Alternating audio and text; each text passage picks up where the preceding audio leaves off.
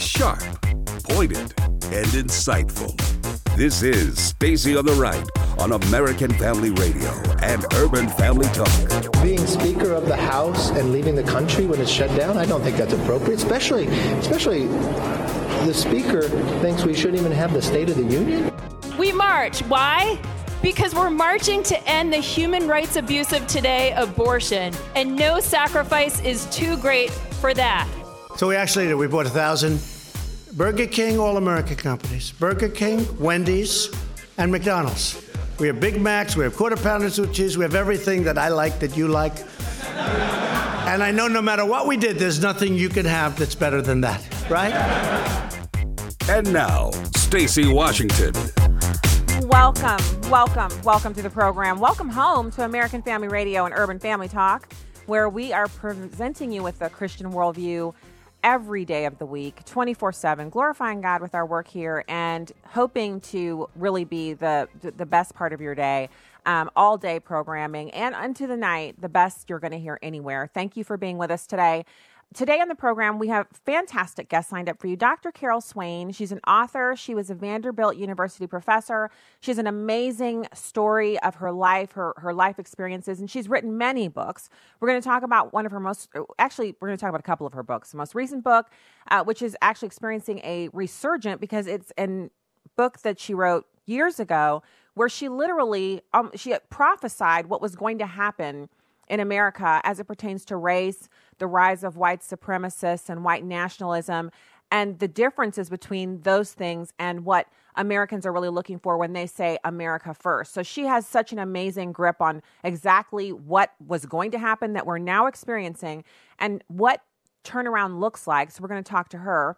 We also have uh, Senator Rand Paul uh, commenting on the Trump Pelosi feud, which is what it's being termed in the media.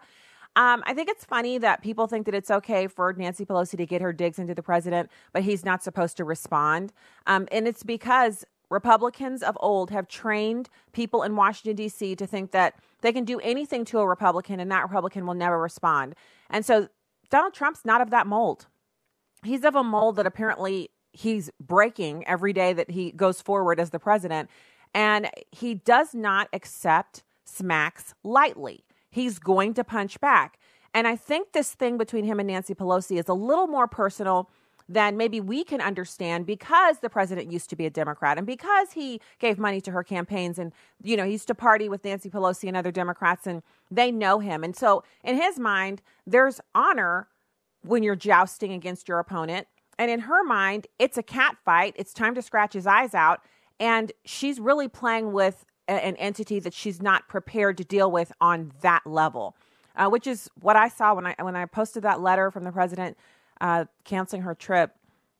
It's just the opening salvo. It's not the last he, she's going to hear from him in controlling and setting the stage. I don't care if she is second or third in line to the president after the vice president or some nonsense like that. She's not the president, and so she's going to have to learn uh, the the order uh, of how things go. It's going to be pretty fun to watch that happen.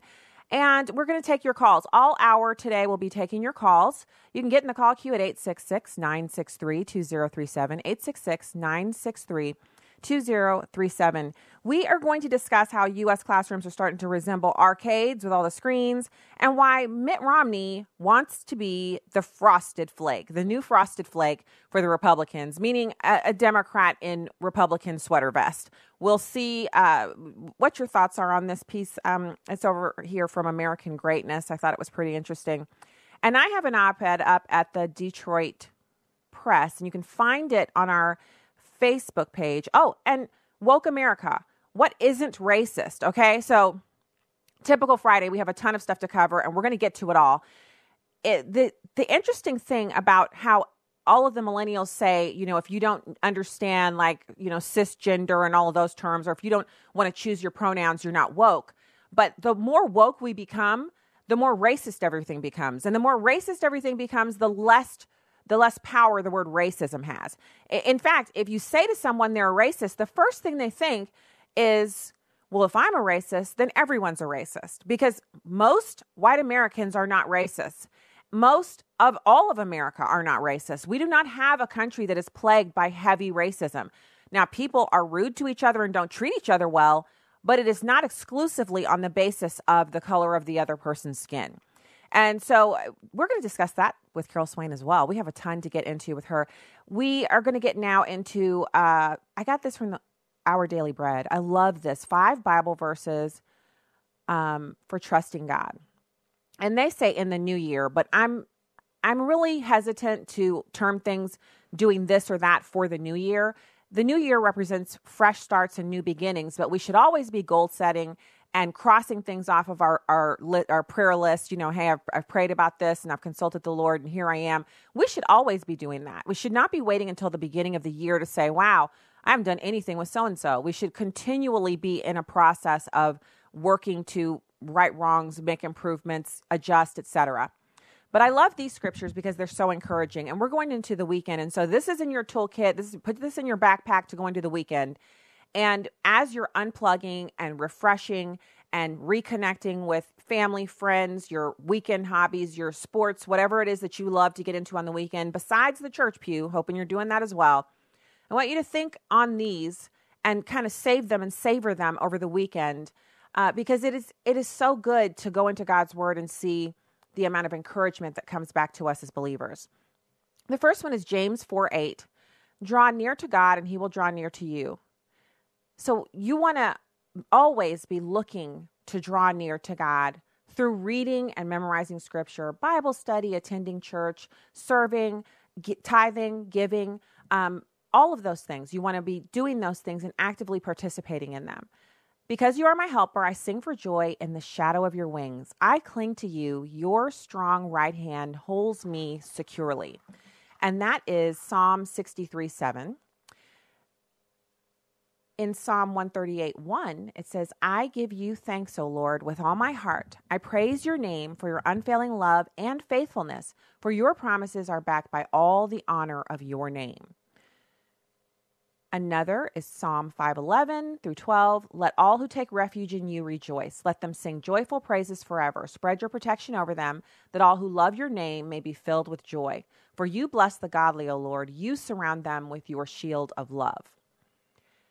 Trust in the Lord with all your heart and lean not on your own understanding. In all your ways, submit to him, and he will make your path straight. Proverbs 3 5 through 6. And lastly, Search me, O God, and know my heart. Test me and know my anxious thoughts. Point out anything in me that offends you and lead me along the path of everlasting life. Psalm 139, 23 through 24. Okay, so that's a daily confession for today. So wonderful to have it. Now let's dig into something that is, um, it's almost comical. And that is, you heard a little tease for it in the beginning of the show this idea that the Clemson uh, you, players. They come to the White House. And first of all, Clemson's team is not all black. The idea that it has to be racist because burgers were served and black people were there is so ludicrous. It makes you think, well, what do black people eat at barbecues and, you know, summer gatherings? Do black people not eat burgers because they're racist?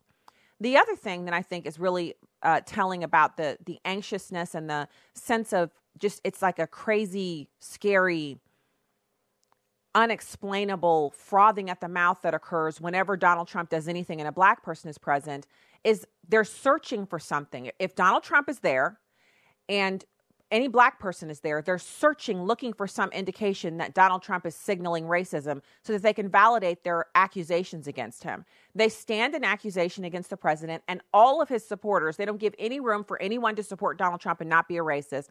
And so everything he does has to have a racist connotation, including him saying, I want to get American company food, you know, so food from companies that come from America, originated in America, are headquartered in America, all American food to celebrate these guys.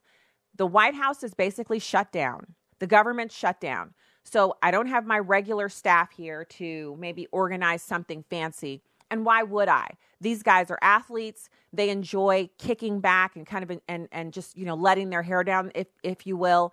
And what is the president's favorite kind of food? A man who can get lobster every single night of the week before he was president. He could eat lobster for breakfast, lunch, and dinner, king crab, you know, the, the Kobe steak, the anything you can think of that is out of the price range of a regular person. He could have Ruth's Chris flown in or delivered from downtown DC every day of the week, or Morton Steakhouse, which is really expensive in NDC. He can have that every day for breakfast, lunch, and dinner. But he's a burger and fry man. His favorite restaurant is McDonald's. And so in his mind, what is fun? What what what signifies kicking kicking your shoes off and hanging out with friends and enjoying yourself? A burger and fries, pizza. So he went that direction with these guys. He wanted to welcome them. He wanted to put out food that he knew they would eat and he wanted to show them a good time. If he had served lobster and Kobe steak, then the racist accusers would have said, well, you know, President Trump is so out of touch with Americans that he served a bunch of young men in their early 20s lobster and Kobe steak. He couldn't even understand how these guys probably didn't want to eat that fancy food and sit at upright dinner tables with, you know, in seats and fancy uh, brocade covered chairs with three forks on one side and four knives and six spoons and four different kinds of water glasses. They don't these guys don't want to sit around like that. They're not they're not like that. These are regular guys. Can you can you hear them can you hear them saying that? Cuz I can. In my mind, it doesn't matter what he served them, they would have found a reason. He could have said, We're doing all seafood, and they would say, Well, he just obviously doesn't respect the farmers of America who raise pigs and cattle. No matter what he served, they would have found a way to connect it to racism and, and make it about something that really it's a figment of their imagination. And I know I know how it is to get stuck on something. Don't you? Have have you ever been stuck on something and you're like, "Wow, I just can't I can't let this go. I know I'm right." And even in the face of evidence to the contrary, you're still in the back of your mind, it's chirping up. It's going, "Nope. Nope. My eyes are telling me something different here. I, don't care about this evidence. I know this isn't, isn't true." We've all been there. But it, this kind of fanaticism and deception on the kind of level that we're seeing where it's infected all of the media, even Stephen A. Smith, and we'll hear some audio from him later, talking about this. He's usually pretty even keeled. He's usually the kind of guy that when he when he's talking, even if you don't agree with everything he's saying, you can have a there's a thread of common sense that runs through that you're like, yeah, he he gets this. Yet Stephen A. Smith said it was racist that the president served fast food to these guys. I just don't understand how it's racist when every fast food restaurant that I go to here in St. Louis, whether it's far out burbs or inner city, black people are working there. And, and black people own stock in these companies. And black people are managers in these companies. And blacks in America own franchises. I know a lady who owns like 24 McDonald's. She's black. This is ludicrous. Blacks benefit from franchise business because it enables regular people to simply put their house on the line and some savings and start on their path to building lasting familial generational wealth through hard work and entrepreneurship.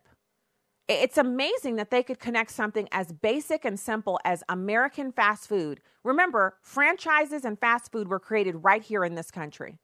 It's our thing. We made the hot dog, we made the burger. Those are our own American creations. And Black Americans are just as much a part of that experience as any other group.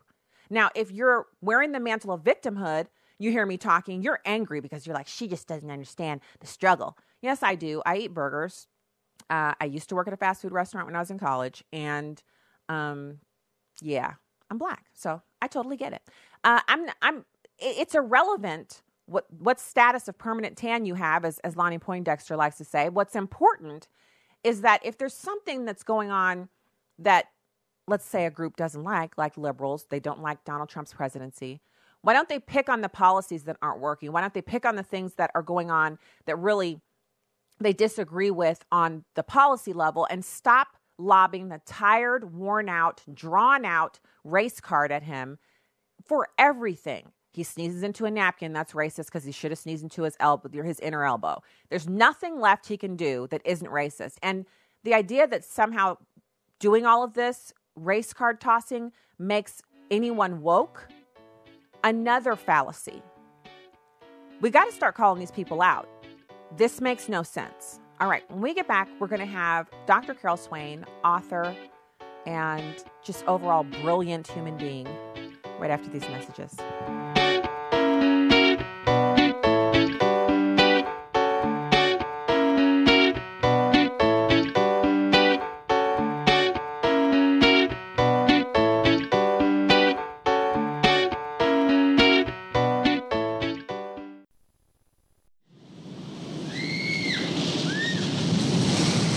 Stuck on the healthcare roller coaster?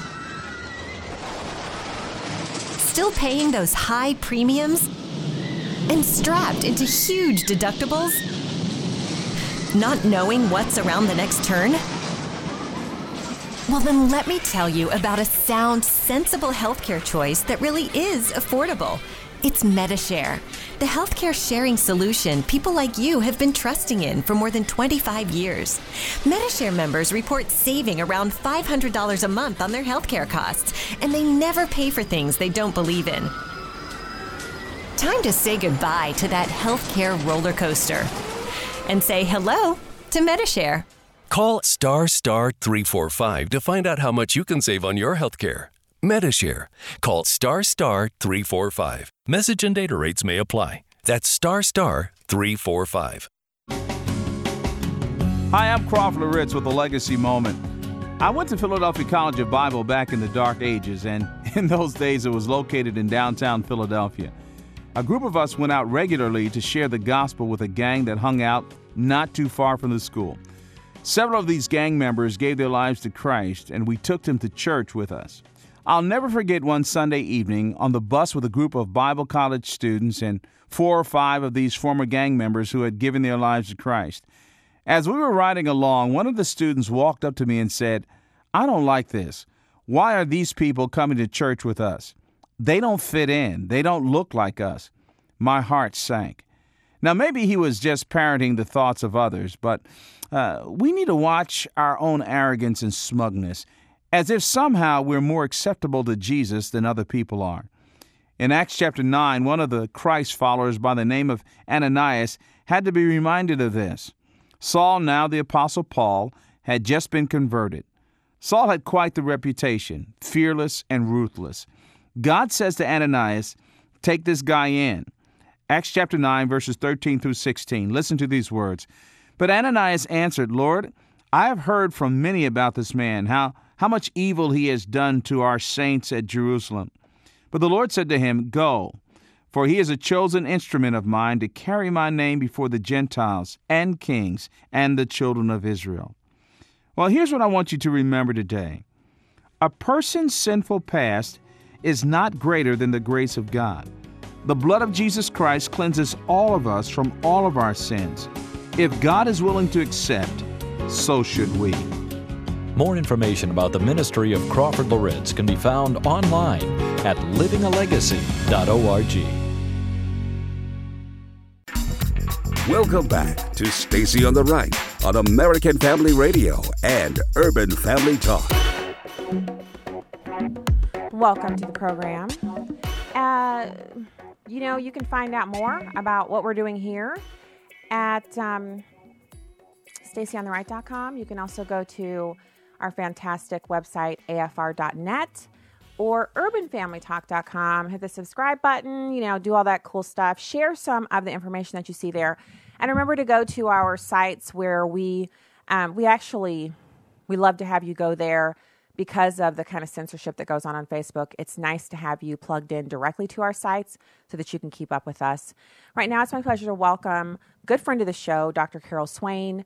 She's a person of extraordinary character and she's an amazing life story. She's an author, public speaker, newspaper columnist for the Epoch Times, political commentator, and the host of the Be the People podcast, which is heard on the America Out Loud Talk Radio Network as well as two minutes to think about it on Bott Radio, which we also carry here on Urban Family Talk. So fantastic to have you join us, Dr. Swain.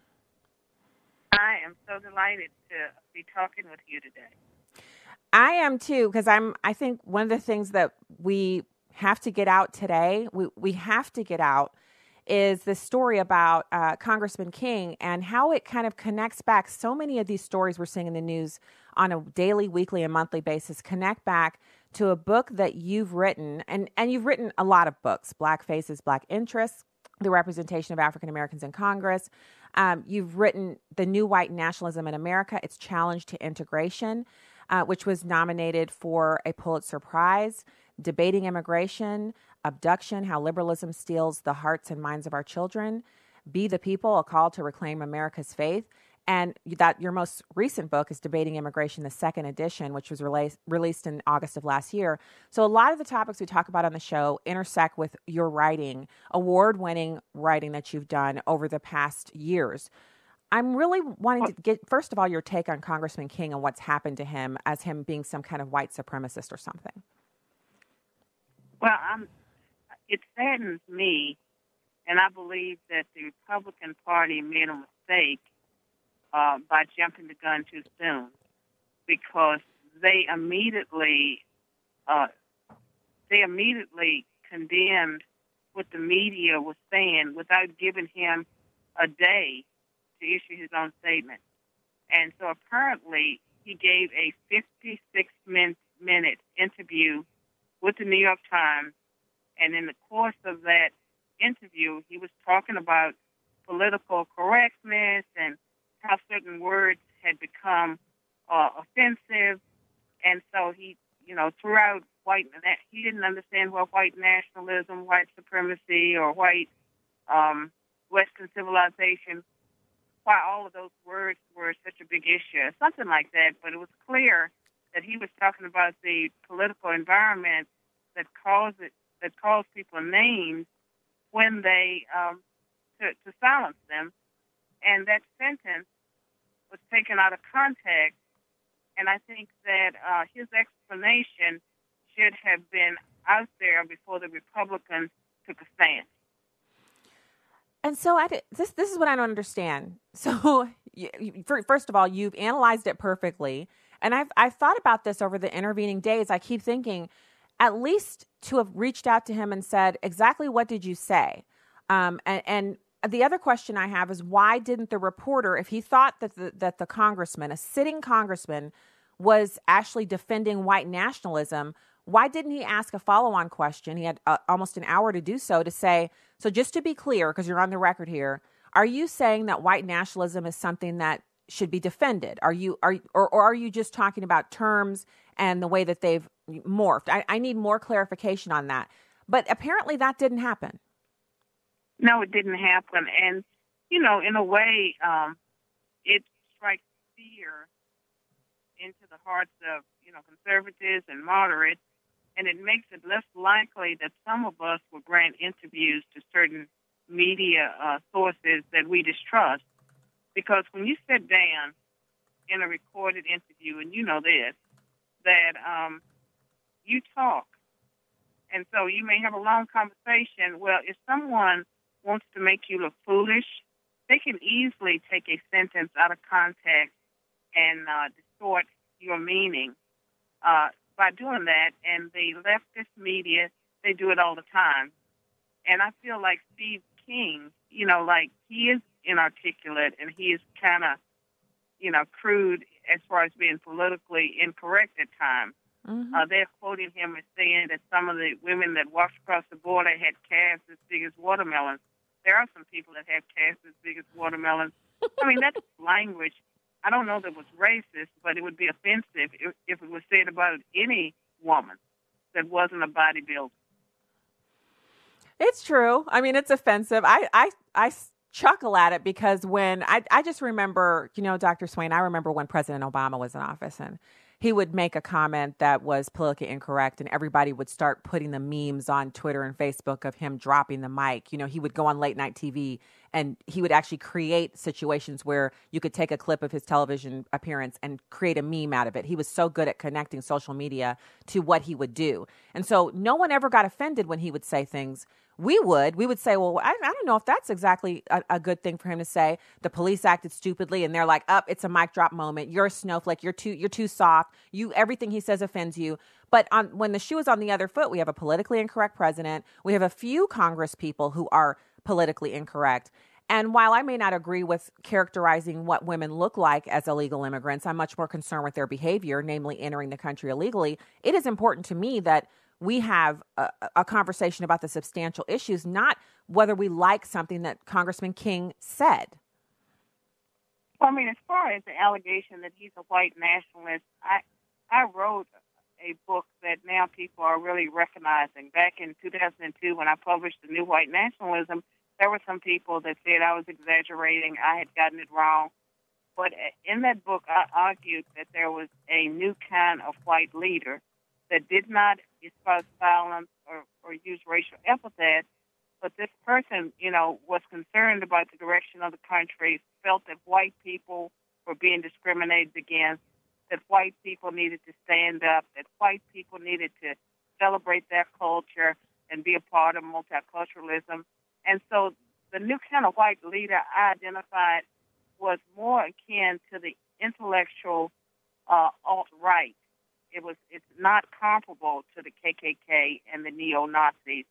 And I said in that book that white interest and white identity would be the next phase of identity politics in America. Mm-hmm. And I mm-hmm. think that's what you're seeing. And I believe that a lot of the white people that supported uh, President Trump, especially uh, the uh, working class whites, the former Democrats, is that you know his interest in them as people, as human beings, he made them feel like he cared about people like them. And I don't think that's racist, but they connected with him, uh, and they connect, you know, with leaders like Steve King because they have a grievance and they have some problems. The white mortality rate is the highest in the nation. That means more white people are dying than any other group. They're dying from suicide, uh, drug overdoses, preventable mm-hmm. types of diseases. There are serious problems in the white community, and I think that's a reflection of why people are leaning the way they are and saying the things they're saying. Well, it's the truth. I mean, uh, in fact, it's gotten so bad that Democrats who, uh, you know, of color, of, of any any different hue on the left are saying, well, you know, white people are dying off and they're mad about it well wouldn't we be? Any any group of people that sees negative numbers in you know statistics coming about about their uh, uh, about their group is going to say oh we need to address this. We need to do something. People are dying needlessly in in the most advanced nation on the on the planet. But you mentioned your book and this was a book that you wrote years ago that is now the things you predicted are coming to fruition. And so the question on most people's minds is dr swain what is the answer? And I, I, I believe I know what you're going to say, but we need to hear you say it now so people can take this. And this is a conversation that needs to be had around dinner tables around the country. People need to start to reorient themselves with this reality that you predicted years ago. Well, you know, in that book, I felt that we were headed for a racial clash. Uh, I even said unprecedented levels of violence where if you didn't know a person of another race, that you'd feel very uncomfortable. I think we're already there. And I felt that we needed to move away from identity politics and multiculturalism towards the American national identity because I believe as Americans, we stand or fall together. And that, um, you know, when it comes to our national interest, it can't be all about one group. It can't be all about LGBT or mm-hmm. blacks or immigrants has to be about the American people. And the sooner we get back to our Judeo Christian roots, uh, the, the sooner we get back to those roots and who we are as a people, the better off we will be. Otherwise, I think our nations will fall and we will kill each other. And so, and, and I'm. This is no exaggeration. You're not. Um. You're you're not a. a you know one of those tin, fat, tin, tin hat foil people. You. You're not. You're not trying to alarm people or needlessly stoke, uh, you know, kind of fear in people. You're talking about what's happening on a daily basis in our everyday interactions with each other. Americans who we should be trusting each other the most because we share so much together our national identity, our heritage, everything. Instead, the racial animus that exists, and it's all made up. It's all made up out of whole cloth because individuals can be racist, but whole groups of people, you cannot assign a pathology to them people that have never met each other, don't know each other, and are operating completely independent of each other. They're, they do not have a group pathology of racism assigned to them simply because of their lack of a tan or permanent tan or what have you. This this is something that is serious enough for us to say, I don't want to talk about cisgender this or that, or only blacks being impacted by this or that. I want to talk about what's happening to Americans. Is that how we should be framing this? Exactly. And I can tell you that I, that's the first book I wrote after I had my Christian conversion experience. And up until that time, I was always shy. I had turned down a chance to be on Good Morning America with my first book. I felt like God laid it on my heart, the urgency of the message, that He enabled me to overcome my shyness. And that's when I started doing national media. I started taking every media interview because I felt like I needed to sound an alarm. And um, and so, I mean, that's why, you know, I pu- published the book, and that's why I've been speaking about the issue, you know, ever since 2002 when the book was published. But I do believe that the race relations are worsening. And if I wanted to worsen race relations, I would do exactly what the Democrats do. So let's let's talk about kind of a resolution for Congressman King as we close out here. We have a few minutes left, and uh, I, if you're just tuning into the show, I'm talking to Dr. Carol Swain.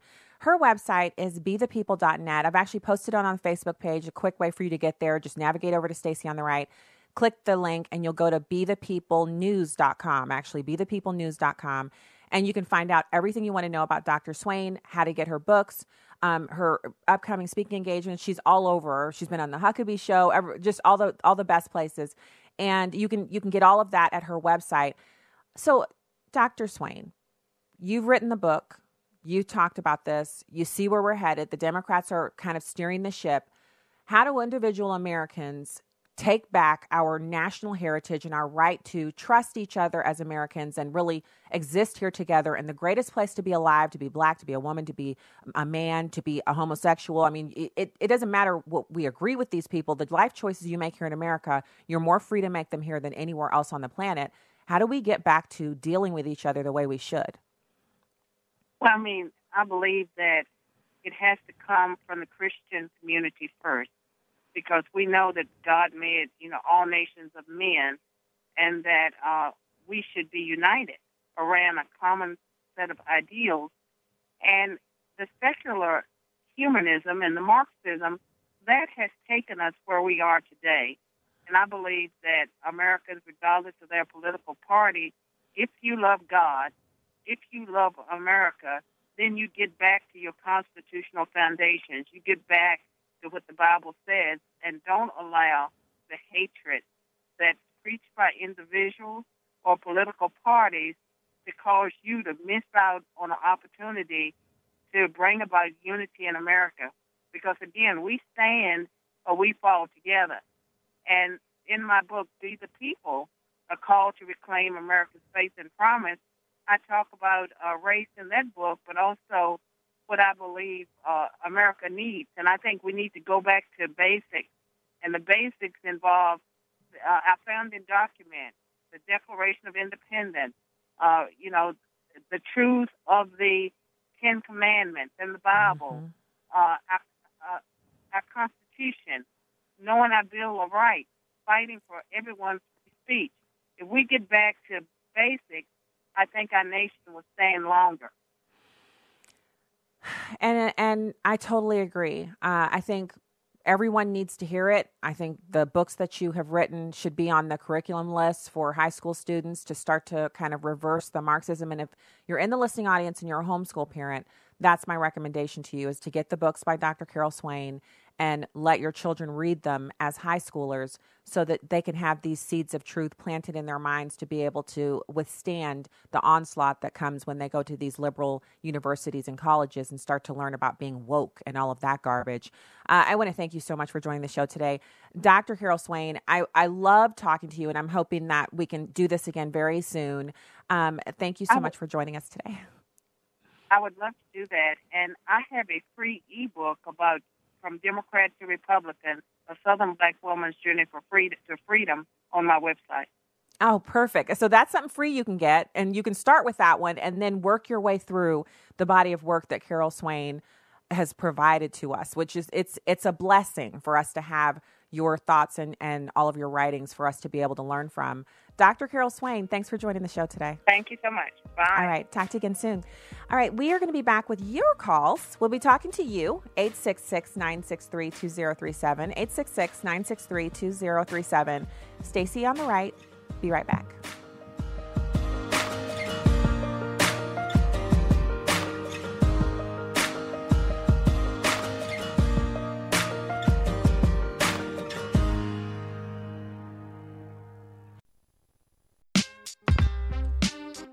I just thank God for the Holy Ghost. If you will let Him, He really will teach you all things. Have you ever made an excuse to someone why you were unable to do something or why you couldn't attend a certain event instead of just being honest and telling them you just were not interested? I think many of us have. Well, that's lying. Proverbs chapter 12, verse 17 says, An honest witness tells the truth, a false witness tells lies. Proverbs chapter 11, verse 1 in one translation says, Dishonesty in business the eternal. It disgusts God. But fair dealing delights him. False witness utters lies. Be faithful and consistent with being honest with others. Stop with the excuses and be truthful. There is freedom when our integrity and character reflects our Savior Jesus Christ. What seems little to us are big to Him. With a heart for the urban family, I'm today's urban woman, Victory McIntosh. Connect with us more at urbanfamilytalk.com. It's time for truth to be unveiled. It's time to get back to God with Pastor Dexter Sanders on Urban Family Talk. Awakening and empowering everyday people to impact the world. Discovering who we are and whose we are by the Word of God. Join Pastor D each weekday at 4 o'clock Central on Urban Family Talk. And let's get I love AFR. You say it's on the radio too? Here at American Family Radio, we know that many people find their audio entertainment in other places than the radio. So our programming is available with the AFR app on Apple and Android devices, through Amazon Alexa, and now available on Roku. I just love the podcasts. That too. American Family Radio, streaming our podcast, now available wherever you are. And we're on the radio. I'm Chad Pergram with the Speaker's Lobby. A group of Democratic members of Congress were trying to make it to Joint Base Andrews just outside Washington to talk to troops in Afghanistan. But they first had to board a U.S. Air Force bus across the street from the Capitol, accompanied by a U.S. Capitol Police escort. Every day I get the. But as lawmakers went to board the bus, President Trump fired off a letter to House Speaker Nancy Pelosi. The president called the trip a quote public relations event and directed the military against flying Pelosi and other Democratic lawmakers. Members of Congress sat on the bus as a fury of phone calls rattled around Washington between Capitol security officials, the Pentagon, and the White House. The bus finally left, simply driving from the House office buildings and onto the Capitol Plaza. That's where lawmakers disembarked after a very short trip around Capitol Hill.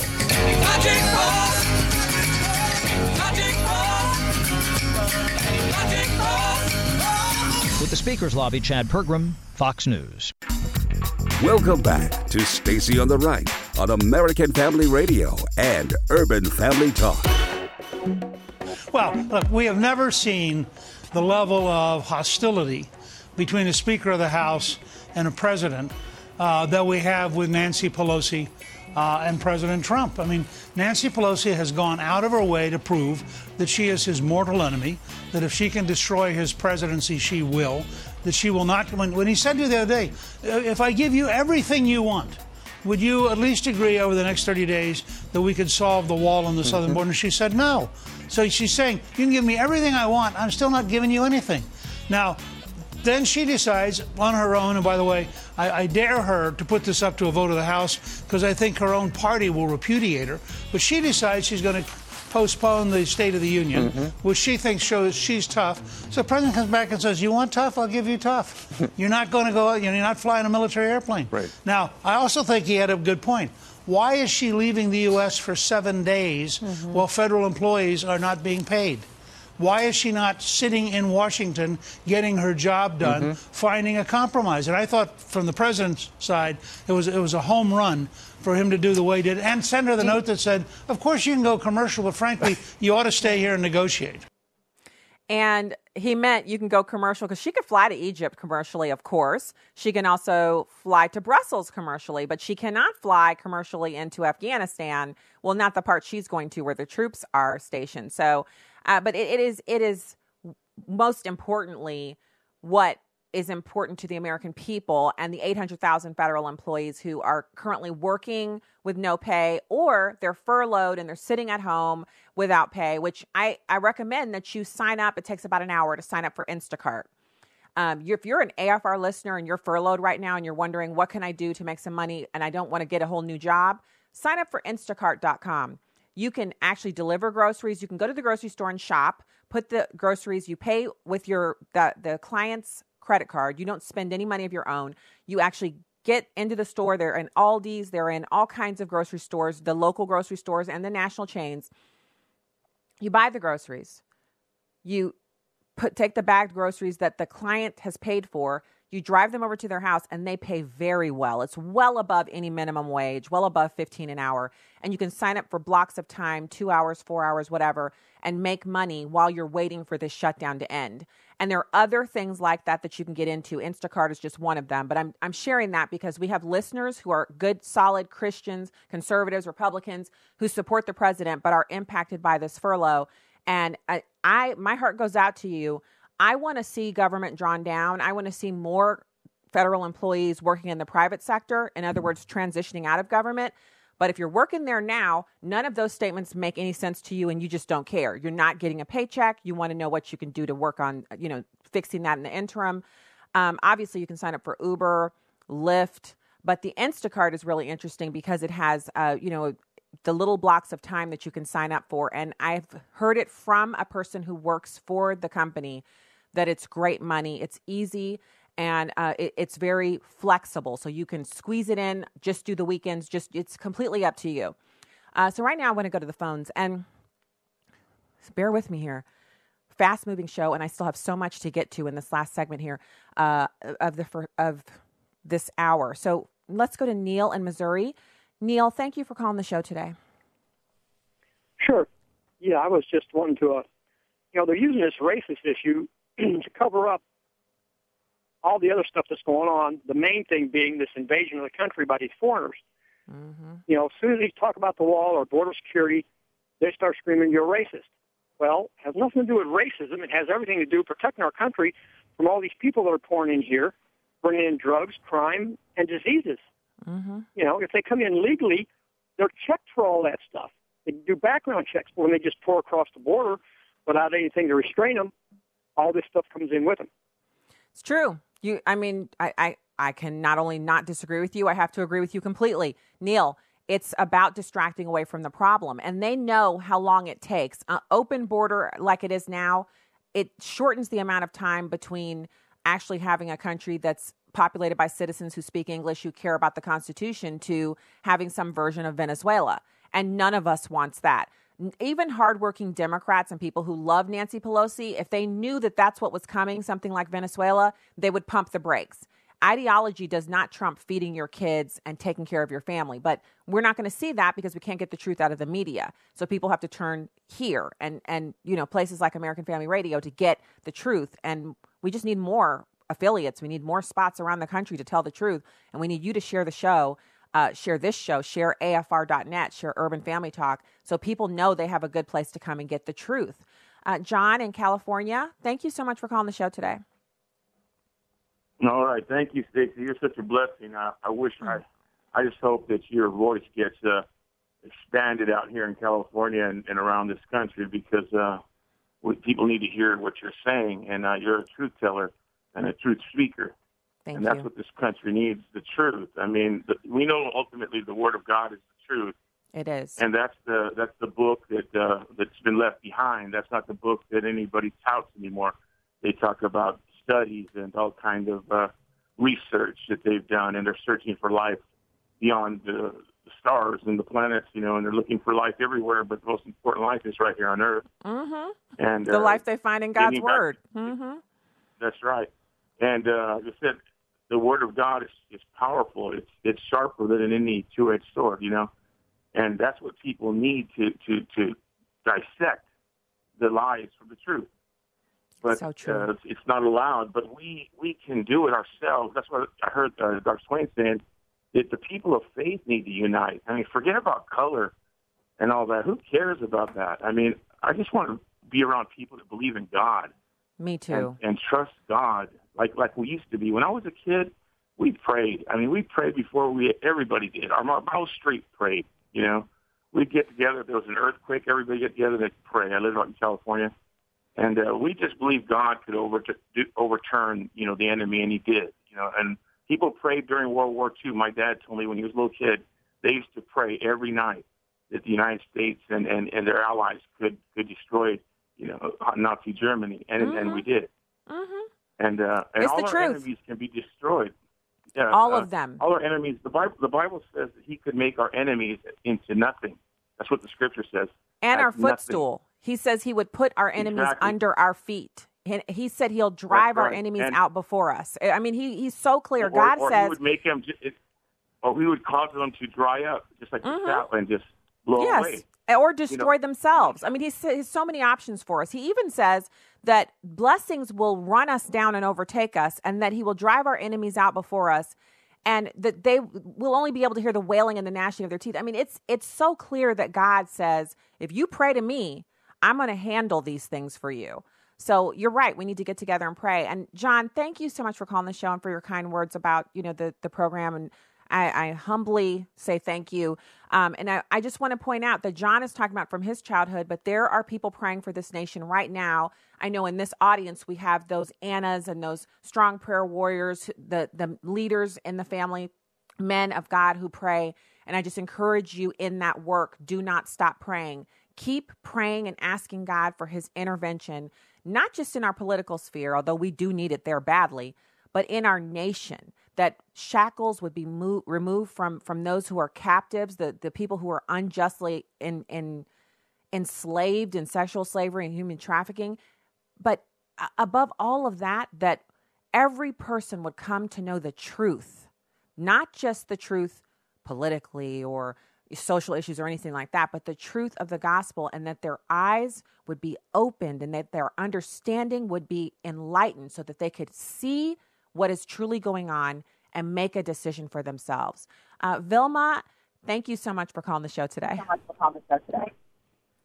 Well, I could say detail also what this man has said because you are such a refreshing news person instead of the evilness and the lies and deceptions that people are listening to on radios or television. But um, I am Spanish. I was born in Guatemala, Central America, 74 years ago. But I was blessed that my papa uh, was transferred from uh, airport air aviation uh, work that he did to become the manager of TACA Airlines that's no longer in New Orleans after Katrina. It's in Texas. But I have a wonderful, wonderful, wonderful life in Guatemala, but we came because of Papa working here in New Orleans. But I am also against all of these people wanting to just come in and take over this country. I worked with Spanish people helping out at a church in say St. Louis, where I used to live before Katrina. Hmm. And so many of them were so happy and so thankful to be here. One of the young men after Katrina had told me, Sister, if I were in Mexico, they would only, the government would only give you one pound of beans and one pound of rice, period, nothing else. He saw the love and the goodness of the people in this country, and he did not take advantage of it. But I know many of them did, and that's exactly what's happening now. And we already know the Democrats are just, they're not big hearted. They're just using this poor people. And as I've heard before on your radio, if they're leaving their countries to come here and bring the same frame of mind, this country will become like the one they left. So, uh, yes, we are to pray, pray, pray. And uh, I just thank you again for your show. You're very outspoken, and I love the way you respect men because I know, as with this woman, Pelosi, uh, it's happening just like the Word of God says. A woman will want to control a man. Mm, And okay. I feel for her husband. Oh my goodness, I so do do I. Thank you again. Thank you so much, love, Velma. Your goodness. For your care. God bless you. Thank you. Thank, thank you. God bless you too, Velma. I, I got to tell you, um, and, and people have said that about me. They'll hear me getting, you know, a little bit, uh, you know, worked up here on the show, and they're like, "Oh, I feel sorry for your husband." Don't feel anything for him. I'll, I, I live for him. He, he is my first thing that I'm concerned with, my husband, uh, because I first worship God and then I care for my husband. So don't worry about him. He's well taken care of. I'm I'm constantly working on myself from the godly Christ-like perspective because it is incumbent upon the woman in the relationship in the marriage relationship to do that work because we are the daughters of Eve and we see how that worked out. She gave Adam the apple, she started us on the road to where we are now. And the men are uh, you know, obviously men have things they have to work on and they need God too, but it's the women. Um, I've, and I've learned this from a Bible study called Cry of the Hidden Heart. And if you disagree with me or if you feel triggered about what I've just said, you you should first read that Bible study. You can get it at uh, I think it's hiddenheart.org. Um, but I've talked about it on the show before. If you've if you want to truly understand what God ordained with marriage and how the male and female roles intersect with the Godhead and how he has ordained marriage to be a beautiful symbol of the triune Godhead, get that book, read it, and then come at me because uh, we can talk. Um, I'm, I'm always open to your disagreement, but we have to be informed. So um, thank you so much, Vilma. Uh, we have just a couple minutes left. Kathy in Oklahoma, thank you for calling the show today. Hey, Stacy. Uh, long story short, um, just want to let just want to tell you a little story. Yesterday, in, I teach 10th and 11th grade English in Oklahoma City. Mm-hmm. Um, we were having a discussion. We're getting ready for academic research. We were having a discussion about if you find something that you're passionate about, look it up, figure it out, come up with an argument, present your information. We got into uh, you know, what people believe about this and that. And somebody asked me, uh, are you a Trump supporter? Mm-hmm. And I said, yes, I am. He's president of the United States. and you guys know I'm a Christian. You know that no matter what, I'm to support the elected officials. Then they said, do you need to build a wall? Do you think we need a wall? And I said, yes, it is not only constitutional, but it's biblical to protect the people of your country mm-hmm. and uh, to make sure that people in your country follow the law. And they got all mad, you know, whatever, and we started having an argument. And I said, then if you're passionate about that, go prove me wrong. Anyway, so long story short, everybody left, and we went to um, the staff meeting that even that afternoon yesterday, mm-hmm. and and uh, I became the topic of the staff meeting. Uh, and this is one of those deals where you're not named, but you know you're the one that did it. Yeah, yeah, yeah. and and evidently, some of the Mexican students, which I have never asked anybody for their papers. Oh, Okay, I teach my class, and uh, I walk in, and it doesn't matter who you are. Anyway, told the principal that that uh, that uh, the teacher said this, and the teacher said that, and they were offended, and they were going to go home and tell the parents that they need to call up here. Well, uh, we were told as a staff that we are not allowed, that we should not express any personal opinion about anything, when in fact we celebrate Cinco de Mayo Ah. in Spanish, stand up during their flag, stand up while they're doing their, well, we do, they don't stand up when we do our Pledge of Allegiance. Well, we, We have the, we have the music playing, and I I'm I hate to cut you off, but this is an example of you being courageous, just answering questions and people wanting to censor you. God bless you. We'll be praying for you and that school district. We are out of time for this hour. God bless you. Happy Friday to you. One News Now news and information is up next.